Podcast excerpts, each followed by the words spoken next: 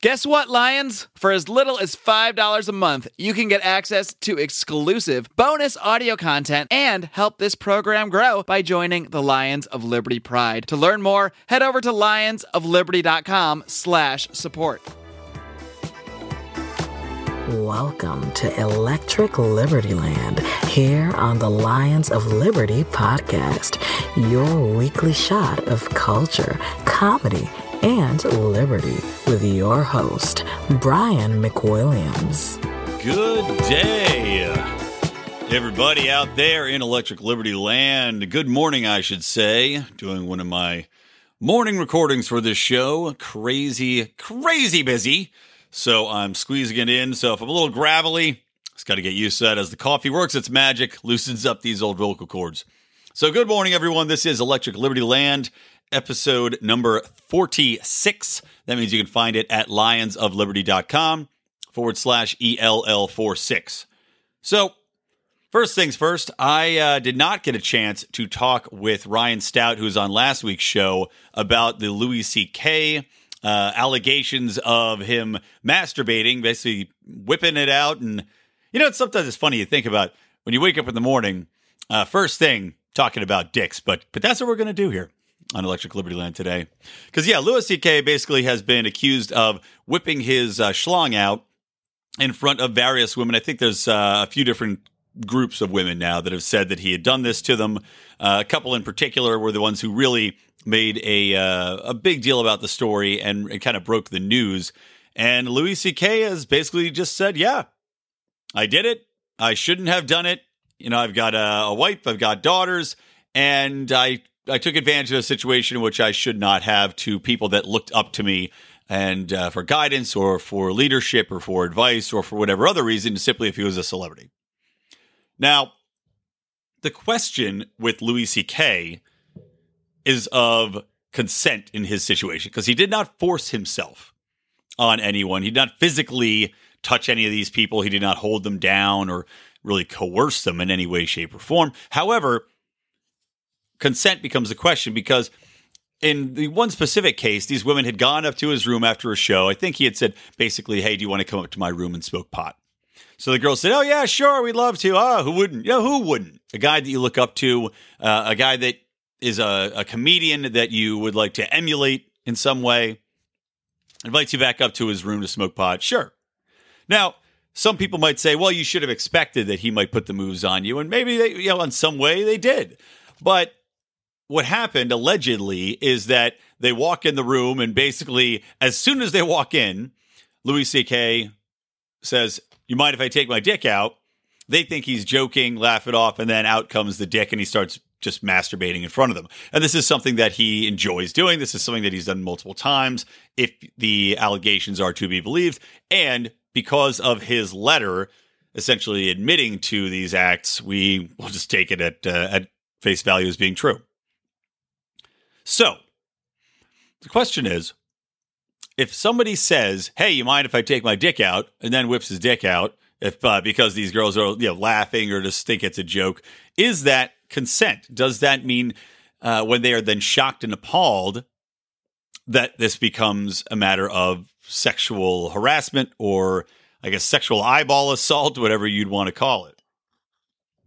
I think that it's a very fine line. However, I come down on the side in Louis C.K.'s case that yes, this was crossing the line because there's certain situations where you put yourself in there and you have to know that what you're doing on some level is pushing past what is is reasonable in interaction to this matter, in my opinion. Because to get something for a, for a sexual act like that, I think you need to have very explicit consent. I think people need to know exactly what you're talking about. You can't just play it off. And and one circumstance, these basically the women were saying that he had asked, and before they could even really answer, it was already out there in their faces. So in that circumstance, yes, I think that that is uh, that would be considered. I don't even know what the what the actual crime would be called, but uh, some sort of sexual assault or sexual harassment. But it does bring up the question of where is that line at all times and in what circumstances can it be misconstrued? Because you look at the whole hashtag Me Too thing that was going around. And if you heard my epic rant about that a couple shows back, that was in episode 44. I mean, it's you looked at how degraded the whole hashtag Me Too became.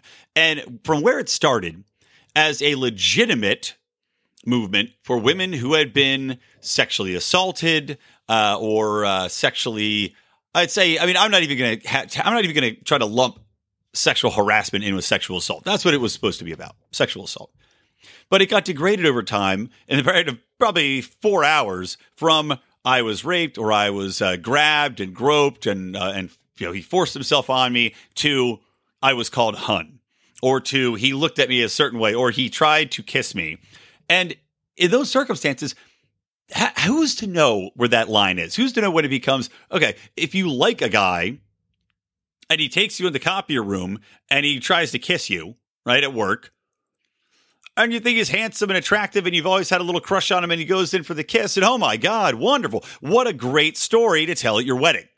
Meanwhile, if you don't like the guy and he misconstrues what's going on and says, All right, well, I'm going to go for a kiss now on this girl. And then the girl goes, Oh my God, this is, oh, I can't believe it. Sexual assault, sexual assault. That's, that's not something where I would say somebody should lose their job over or that somebody should be telling all of their friends and slandering a person over because it's simply a miscommunication or a misunderstanding signals that are being given out. I think we've all, at some point in our lives, misconstrued the signals that someone else is sending out. And when you go in and get rejected, it's kind of like, oh God, and you know, you, the embarrassment is uh, is punished enough without having somebody really beating the uh, you know, beating the bushes to drive you out of a career because now you're some alleged pervert. Now, clearly, in Louis C.K.'s case, he went a little farther than most of us would do. This was something where I guess he would presume the women were into it, but as I said, it sounds like he didn't really wait for them to give a full on consent or a full on answer before just introducing him to Mr. Winky. Now, I want to segue a little bit into the Roy Moore issue as well to make a broader point, which you might have guessed from the episode's name of Preachy Perverts. And Roy Moore is, of course, running for Senate. He was on the Alabama Supreme Court twice, and or Superior Court, excuse me, twice. Was removed twice, and he is famous for being uh, the jackass who would not take down the Ten Commandments monuments and, and made sure they put him there in the courthouse, which in my opinion, is a complete violation of the whole concept of separation of church and state if you want to have a unbiased judge, if don't subscribe to his version of Christian morality, I could see why that would be a big issue for you, and it's a big issue for me. And the fact that Rand Paul threw his lot in behind Roy Moore, and to my knowledge, still hasn't rescinded it. I know Thomas Massie had taken his endorsement back, uh, as have several other GOP members, but for Rand Paul to throw his lot in with this guy really pissed me off. And frankly, seeing all of these GOPers stick by him I think is very surprising. And the defenses of him, now I, I understand saying, okay, we don't believe the allegations. However, they seem very credible. There's multiple people coming out, and it seems like these women are just basically saying this is what happened, and there's a clear pattern at play here.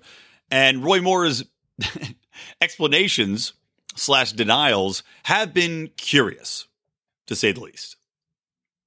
I know in one circumstance, he said that he had the girl's parents, I think it was 14 at the time, had her parents' permission to take her out as a 30 year old taking out a 14 year old. Now, I know Alabama ain't like the East Coast cities where I am from, but I have to think that most people still frown on that in this country. And it's not India where you're just marrying off your daughter at 14 for a, a trading her in for a goat. You get the goat, they get your daughter everybody wins, everybody's got milk, right? I think that's the way those relationships usually work out. But for Roy Moore to use that example as a an excuse for dating this 14-year-old girl shows that he is not flat out denying this. He is not saying, "Oh, this is made up rubbish to tarnish my image." There is definitely truth behind these allegations.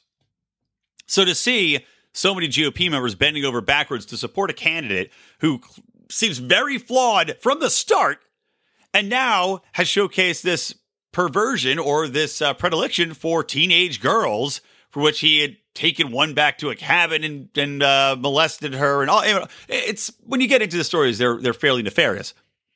But to keep supporting this guy just because he is looking like he's going to win the seat is shocking. And this is where we get into these the concept of preachy perverts. And it seems to me, looking at Louis C.K., looking at uh, Roy Moore, looking at many other people across the spectrum who hold themselves up as these pillars of virtue. And Louis C.K., I thought was one of the funniest comedians I'd ever heard coming up. I really loved his bits. I remember all the way back when he was still uh, really up and coming before he'd gotten any real modicum of stardom. He was on a show called Dr. Katz. Fantastic show. Uh, ran by, you know, basically, it was about a psychologist who was also uh, Jonathan Katz, who was a stand up comedian. And it was drowned in the Squigglevision, which you may remember. You might have seen it from home movies or other shows that had tapped into that specific style from uh, Brendan Walsh. Brent, Brandon Walsh, excuse me. So Louis C.K. was on the show, cracked me up. His first comedy special is, you know, really, really funny stuff, really just attacking what was PC in a lot of ways. Tell, you know, calling his daughter a cunt, that kind of stuff. But then, as he gained more fame and gained more stardom, he also started becoming a preachy douche, wherein all of his material was trying to make these social points over and over, driving them into your head. And of course, they were very liberal social points. And as that happens, I think he also starts to have enough fame where he can lure girls back to his room and flip his dick out and wave it in their faces. And it seems like this is a direct, it's like a, a seesaw, or not even a seesaw. It's like the more famous you get, the more preachy you get, and also the more perverted you get, or the or the easier it is to get your perversions out. Because you now have a, a willing or quasi willing audience, or at least someone dumb enough to get fooled into coming up to your room, on which you can display these perversions. And I'm trying to figure out is it just that is the preachiness, is the urge to to do these social goods and to throw out your opinion on what's wrong with society, is this directly tied into the subconscious fact that you know you're doing something wrong in the background? Something you feel guilty on, so you have to make up for it in other ways? I mean, I know Louis C.K. was also very outspoken about women's rights in uh, in many circumstances. So to have him talk on one side about that, and then the other side perform these actions, clearly there's a separation there. So is one making up for the other? And you see it all the time, like with the Roy Moores, this guy, this ultra Christian, ultra, oh my God, God and religion has to have a place in a courtroom. And then he's going out with 14 year old girls and, and molesting children, allegedly. You see it time and time and time again throughout Hollywood, throughout politics. As I was saying, preachy fucking perverts. It's just so tied in with each other. And one of the other things that's come out of this Me Too hashtag is also people realizing that how many of these celebrities that have spoken out about feminism or ultra feminism, and you hear from feminists as well, talking about how many people they knew turned out to be complete, just basically sexual perverts that, that are using feminism. And I remember Jordan Peterson was talking about this as well. He's dead on. But using feminism as a gateway or as a suit of armor to uh, for which to cover their, their true vile underbellies. Wherein it's just simply a means to say, no, no, no, I'm the best. Look at me. I'm so great. And then you flip that around and it turns out they're just as lecherous, just as uh, conniving and evil as anybody else. But they actually took it the step farther than anybody else would to take on an entire invented persona just to get what they want out of women or out of men for that matter. If you're if you're a gay and or gays rights activist or something like that, and you're doing the same thing. So anyway, that's my take uh, this morning as the cobwebs clear my head about the whole Louis C.K. thing, and I know a lot of people were straight up defending him uh, in the in our own forum, the Lions of Liberty forum. In case you guys can find that, just go to Facebook and type in Lions of Liberty forum; it'll pop right up. Uh, answer a question about where you heard about us, and we will add you in there. And hey, if you hear today's show and you want to join, where uh, where it says answer question, you can just write heard Brian talking about dicks this morning. That'll that'll tell us that you listen to the pod. So, all right, next thing I want to move on to. Um, now that we've covered the Louis C.K. thing, is the Justice Department had a uh, a true dick hat write a byline for the Wall Street Journal in which he uses the Bernie Madoff scandal and subsequent fallout as a justification for keeping civil asset forfeiture and even increasing it. Because I know Jeff Sessions right now is once again stumping through, he's forcing through the civil asset forfeiture laws, even though Congress had taken steps to push it back and try to rescind these civil asset forfeiture laws, which are on the books and which so many states take advantage of. For example, you know, I've talked about this before, but for example, there's been so much abuse within the state police departments and the city police departments with civil asset forfeiture that you know state senators have gone on the books themselves within their own states to successfully pass and repeal civil asset forfeiture reform. And the reason they did this because civil asset forfeiture, despite what I'm about to tell you, this Department of Justice dickhead is talking about, typically impacts the lowest income people who don't have the power and don't have the means to fight back. So basically, it's another tool that the government uses under the auspices of doing good which is continuing to attack the poorest people in the community and keep them trodden underneath the government boot. So let me do a, a quick a quick summation summary summation summary. It's early uh, by this guy Rod J Rosenstein from the Wall Street Journal, and essentially what Mr. Rosenstein is saying is that by virtue of civil asset forfeiture, they were able to, well, let me quote here, we have recovered 3.9 billion from third parties, not Mr. Madoff, and are now returning that money to more than 35,000 victims. This is the largest restoration of forfeited property in history. Civil asset forfeiture has allowed the government to seize those illicit proceeds and return them to Mr. Madoff's victims. So again, they're not actually getting it from Bernie, by the way, but they're getting it from third party entities in which he had invested in or which he had paid off and this, these uh, illicit gains. Now, let me ask you in what world can you make the argument justifying civil asset forfeiture for one of the biggest scandals in, in Bernie Madoff and a man who is ultra, ultra wealthy? Again, billions of dollars we're talking here. And then use that as the justification for keeping a system in place for which police are enabled to pull over you, me, or anyone else for virtually any reason on the street. Because as we've seen, the probable cause is maybe the most subjective thing that the government has ever invented. That, or maybe when uh, when they we would declare people as a uh, like a, an enemy of the state, or some. I, I, actually that's not even the correct term. I can't remember. God, it's right on the tip of my brain. Uh, an enemy combatant that's another one. Incredibly subjective term that the government just they they like to uh, they like to play with the definition of it. They like to expand it at their whim. So probable cause is another one of those. The reason for pulling somebody over can be that they thought you had a tail light out. And this is how so many people get shot and killed, by the way, off these random quote unquote probable cause uh, stops that they do because cops make up a reason to pull you over and then end up shooting uh, Philando Castile or something like that. So probable cause allows them to pull you over and then they go and they say oh well looks like this uh looks like you, you're you know i smell a little weed in this car so i will seize the car or i will seize the money in the car. I remember there was one case i was talking about where somebody got pulled over. It was like a mom and her son. For whatever reason they got pulled over. Driving too slow driving too fast going too close to the white line. Not on it by the way. That's another case. It's a real life case. Driving too close to the white line they were pulled over. They had just made a uh, a sale of a house and had cash in the trunk of some. It was like forty thousand dollars cash, whatever extra cash there was. And the police take it, and they allege that they, if you have that much cash, that there's probable cause to think that you're involved in drugs or whatever else.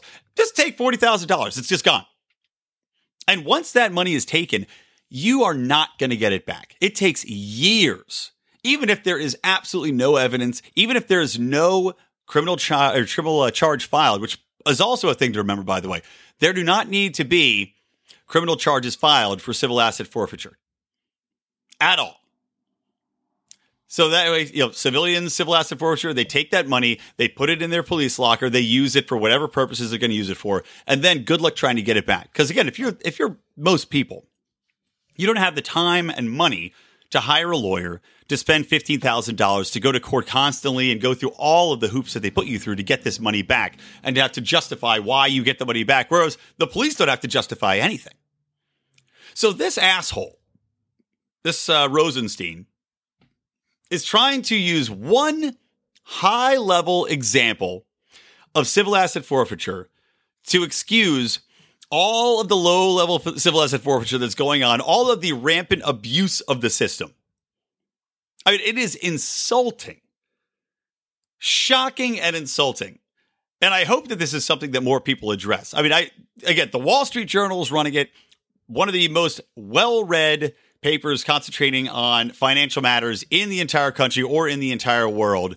This is something I'd like to see some senators write in about. This is something I'd like to see people really making a point about and taking to the streets and saying, this is horseshit and this stuff has to stop. There is one more thing I want to add before I go into a commercial break on this, though, and that's I'm wondering like they don't go into specifically where they get the collecting the money back from from this Bernie Madoff thing. Again, they said 3.9 billion dollars. Because what I'm wondering as well is once you start using the civil asset forfeiture, you're basically now, since you're not getting it from Bernie Madoff, they said they did not get it from him. They're getting it from third parties. So what does that mean? Are they getting it from services he hired to work for him that he paid out with this money? Because in that turn, I don't see how that's also right then. I I understand these people got robbed of their money.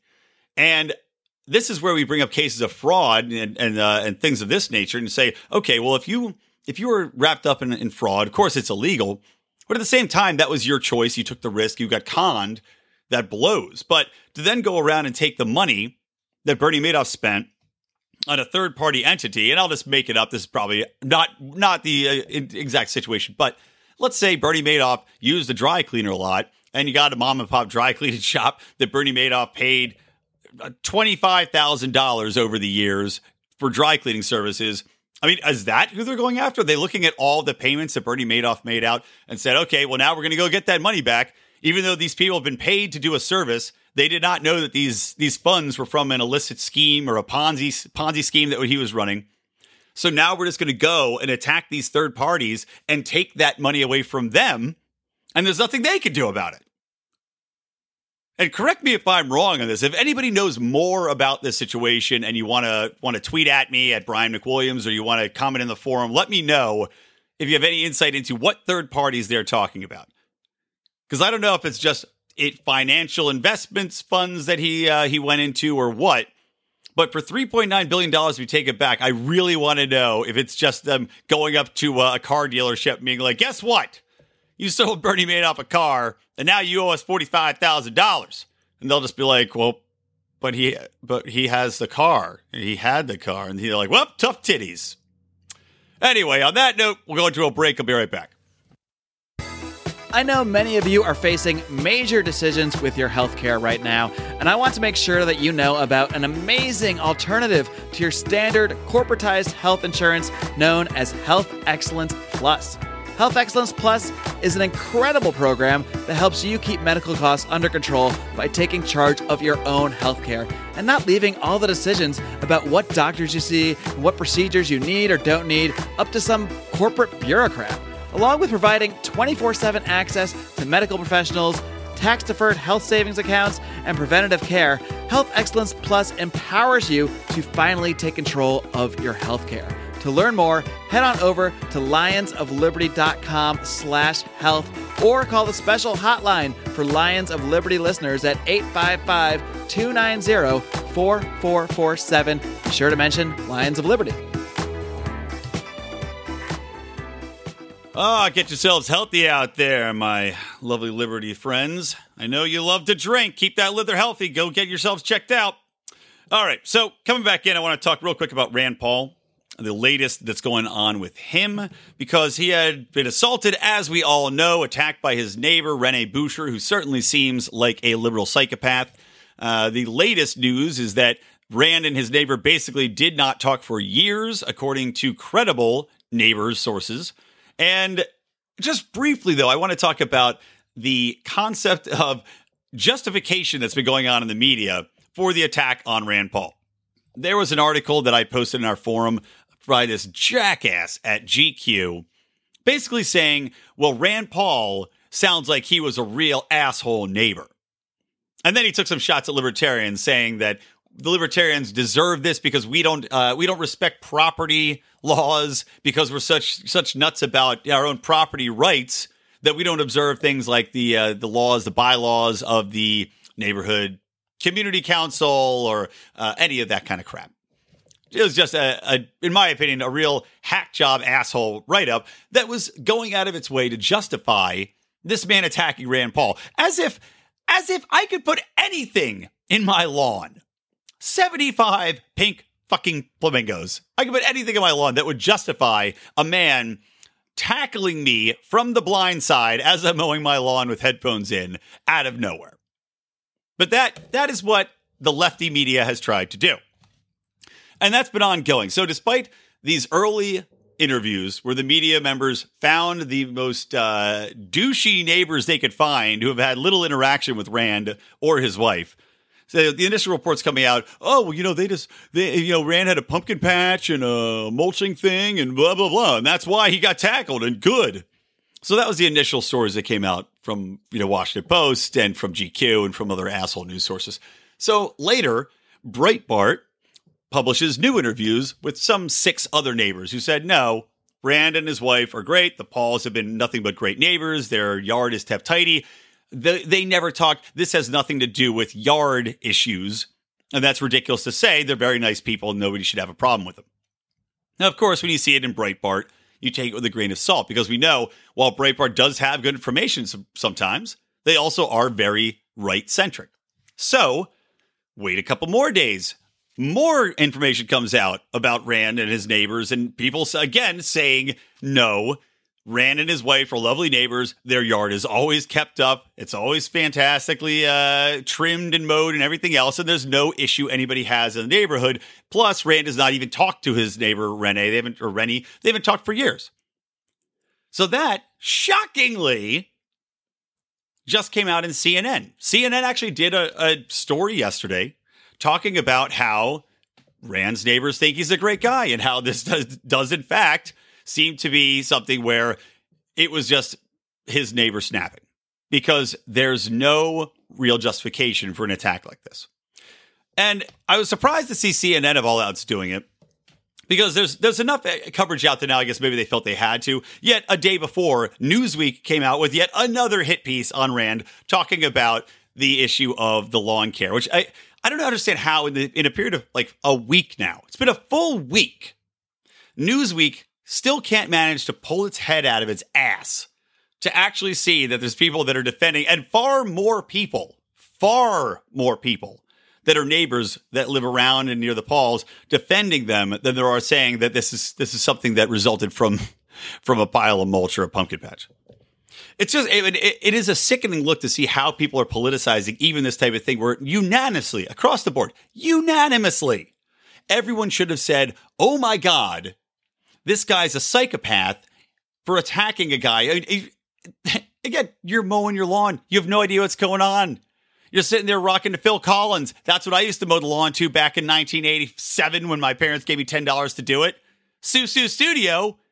And then you get Sue sacked in the back by a fucking nutball. And to justify it, that was, I think, the clear delineating line. If we didn't already know where it was, when watching the Hillary Clinton coverage or watching any of the, the political coverage through the elections, if we didn't know where the delineating line was between hack liberal media outlets and legitimate news sources, the Rand Paul coverage line is the new standard. Like the Mendoza line for batting and baseball, the Rand Paul lawn attack coverage line has made it very clear to everybody which outlets can be trusted and which are purely full of shit.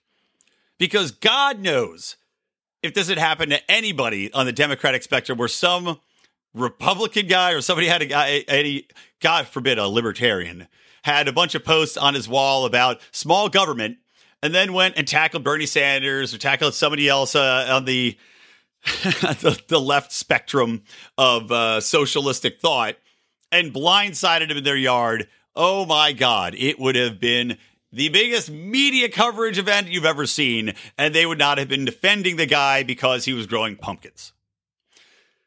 Anywho, moving on. I want to talk a little bit about Saudi Arabia and Iran because there is some major shit going down there. We saw Saudi Arabia, the crown prince, uh, who is basically they're saying is going to take over as the the main king of ding very soon.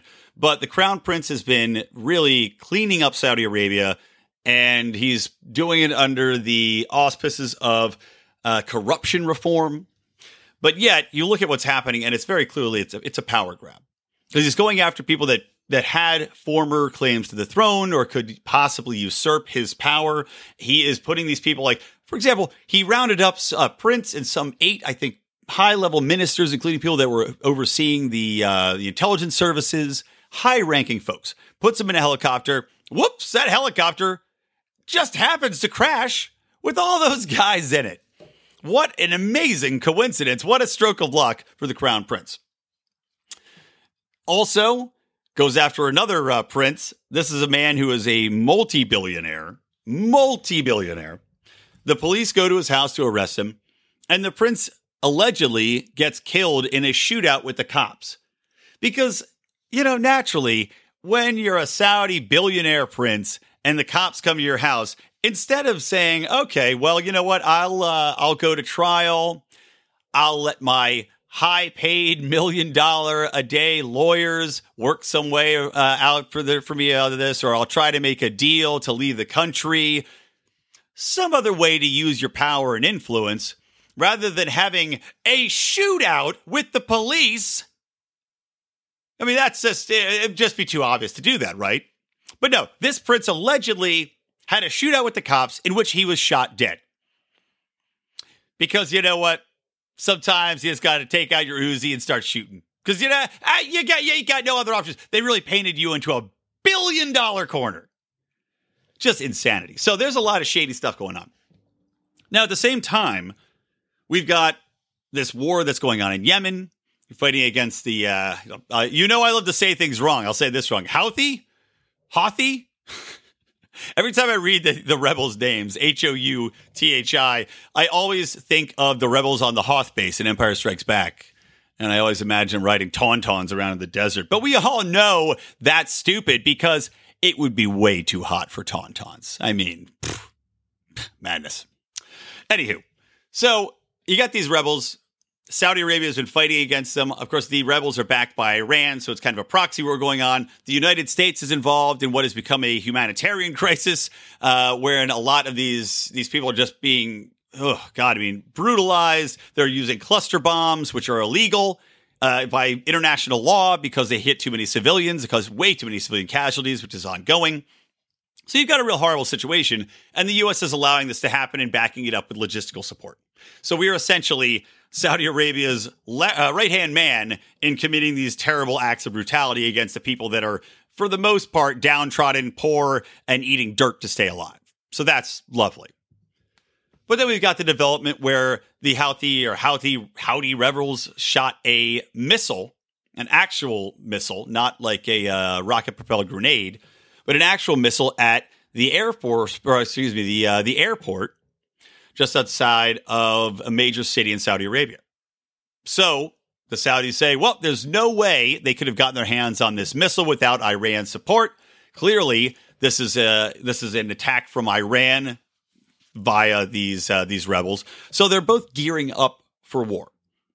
Saudi Arabia, of course, has the backing of the United States. They have vastly better military technology because it is basically our military technology on a smaller level but they've also got a smaller army. So you say, okay, how does this even out? It's kind of like looking at North Korea and South Korea. Although, at least North Korea could inflict heavy casualties on South Korea. Uh, Iran, should they get in a battle with South or Saudi Arabia, would be decimated for the most part. There's just no way. Saudi Arabia's armament is so much better. If they got into a legitimate war, like we think of traditional war, Saudi Arabia wins in a landslide. Where Iran has the advantage would be in guerrilla war. And that's where, you know, you just like in all of these other Arab nations where the United States is still stuck in these quagmires fighting guerrilla war, that is what would probably happen with Iran. Now, the issue here, this this would all just be spectator sport, but the issue here is that I look at what's happening here. I look at the developments going on with Saudi Arabia and Iran, and I look at assholes like John McCain and his bomb, bomb, bomb, bomb, bomb Iran bullshit. And I say to myself, okay, well, we had this nuclear arms deal with Iran, which which put a nice, you know, it, it turned the boiler down. So it's just a low simmer now between the United States and Iran. I thought Trump was going to blow that out of the water, but it seems now he's going to still try to honor it. They're going to try to iron some things out. All good, wonderful, great. Keep us out of there. But now you see what's happening with Saudi Arabia. You see this Saudi Arabian ally we've got here, which the United States has stuck by despite all of the terrible, terrible injustices that go on there against homosexuals, against women. Although that is another another uh, maybe conspiracy theory is that Donald Trump during his during his visit with the King of Saudi Arabia, where he was uh, touching the glowing orb, maybe Donald Trump made some deals with the crown prince in which he says, okay, you're going to push through these social reforms, having women drive. Because the crown prince, the one thing he's good on is social reforms. Women can drive now. He's trying to rein in some of the more extremist movements. He's trying to rein in Wahhabism, which is from another crown prince, a big exporter of terrorism. And again, these promises I, I think were made where he says we're going to stop supporting a lot of these terrorist groups, Wahhabist groups. So that is one of the theories that's going on that this this was a deal made in the background but what was the american promise for that one angle was to say that okay well saudi arabia sees the writing on the wall they see what's going on with fracking the cheapness of fracking where they thought all of this environmental push which again i'm sure was backed by big oil that's don't you love that people all these environmentalists any study that comes out that goes against global warming or goes against anything that says oh well you know the, the the quote unquote uh, settled science is not so settled. They go, ah, oh, that's paid for by big oil, man. Meanwhile, big oil also pays for a lot of the studies that attack other methods of energy creation, such as fracking. These assholes don't understand that concept that they're going after whatever is a threat to big oil. So they would pay for uh, for research into fracking, and they would support environmental groups that had anti-fracking movements, even though fracking is still to this day uh, through many, many studies, been proven that it is safe. But the Saudis said, okay, we're going to try to attack the fracking so that that industry gets driven out. Our oil, which is where all their money's coming from, our oil still stays buoyant and expensive, and we're going to still have a lot of the power in the world. Fracking has proven to be more resilient and far cheaper than they thought it would be. So now they're trying to push themselves, themselves into the New York Stock Exchange, which has been okayed. So that's one side of the deal. But I also wonder if there's another side where they say, okay, well, United States, keep supporting us. You guys want war with Iran. Donald Trump, you are not a fan of Iran. You hate this nuclear deal. You've got John McCain stumping for war with Iran. All of the neocons want to get in there and do it. Hillary Clinton is probably uh, on a conference call just for fun because she loves to bomb places and hates Iran. So you've got all this building up to Saudi Arabia and Iran getting in a war, and then the United States once again providing logistical or even physical slash drone slash whatever bomb run support that we're going to throw in there. So de facto, the neocons are going to get exactly what they want, and we may be in another war within the next couple of months because that's the way things are accelerating. So everybody who loves the military industrial complex gets a nice big uh, spoon of sugar on their Wheaties and the rest of us can get saddled with yet another military endeavor, which is going to cost us billions and billions of dollars, cost hundreds of lives for our own troops, and keep us in this eternal state of warfare. So, isn't that a fun thought? All right. Last thing here. Here's a fun story to wrap up on. I'm sorry. Uh, it's too bad. I've got to wrap this now. I'm finally. if you could tell, uh, my thought processes have gotten much better as the coffee's got into me and as I've worked through it. And it's a slow, it's a slow build here on Electric Liberty Land. the morning shows. All right, but anyway, uh, we'll end on a high note here. In Detroit, that beautiful destination, sunny, lovely, economically prosperous Detroit, run by Democrats forever, by the way. So in Detroit, the war on drugs continues unhindered. Because naturally, when you've got an area that is economically downtrodden, as Detroit has been uh, for quite some time, typically you will have a little bit more drug use as people look to make money in various ways. The entrepreneurship uh, aspect kicks up, and people look to escape their troubles in a cheap fashion that typically does not hurt anybody else. However, the city of Detroit can't have people enjoying themselves with these illicit substances. So, what they have is they have a ton of undercover cops going in there. And an entertaining story came out the other day wherein two groups of cops got in a big brawl with each other because they didn't realize that both groups were cops. Yes, they had they had one group of cops who were posing as drug dealers so they're slinging probably cocaine or crack, heroin, whatever. They're posing as drug dealers to try to lure in unsuspecting victims for which they will arrest them for purchasing or holding uh, illicit substances, which is just, oh, you love that. These sting operations where there's just a guy trying to get his fix. They draw him in because, you know, they want to say, oh, we're trying to get the bigger people. Yeah, bullshit. You're just trying to make your, your chintzy arrests and, and throw more people in jail. Anyway, you got one group of cops posing as the dealers. They accidentally, unbeknownst to anyone, interact with another group of undercover cops who were posing as buyers to try to bust the higher up dealers. So what happens? They get together. Something, uh, I guess, something got kicked up. Something goes wrong. We don't have all the details of it, but the general details is that they get into a giant brawl wherein people are getting knifed, people are getting punched and kicked, and there's a giant brawl. Guns are drawn. Nobody got shot, I believe, because they probably at that point all whipped out all their badges and then realized what assholes they are. But they got into a big ass fight, literally beating on each other because their drug war has gotten so prolific they can't even keep track of who's doing what.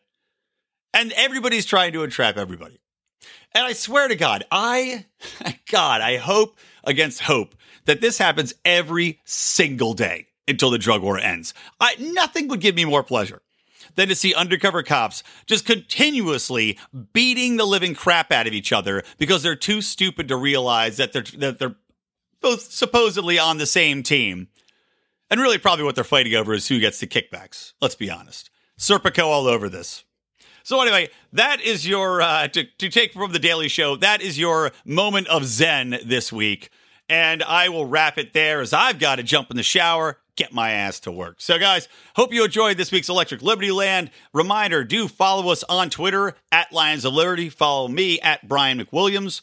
Don't forget, you could join our Pride, which, guys, I gotta tell you, we're pumping out content like you wouldn't believe. We actually have way more shows coming out on the bonus side than we do on the regular side. And uh, lots of fun stuff. Extra uh, libertarians in living rooms drinking liquor we're doing our uh, well we did our very special gambling podcast. That was a good time. So we do a lot of extra content a lot of a lot of bonus uh, interview tidbits before and afters on the show. So a lot of good stuff. So if you want to support that go to lionsofliberty.com forward slash support. We would always love to have a little bit more so we can look to do more things with the show and again, follow Mark on his Monday endeavors into uh, deep interviews in libertarianism. We've got John Odermatt every Friday with Felony Fridays looking at the criminal justice system. Make sure you listen to those shows as well.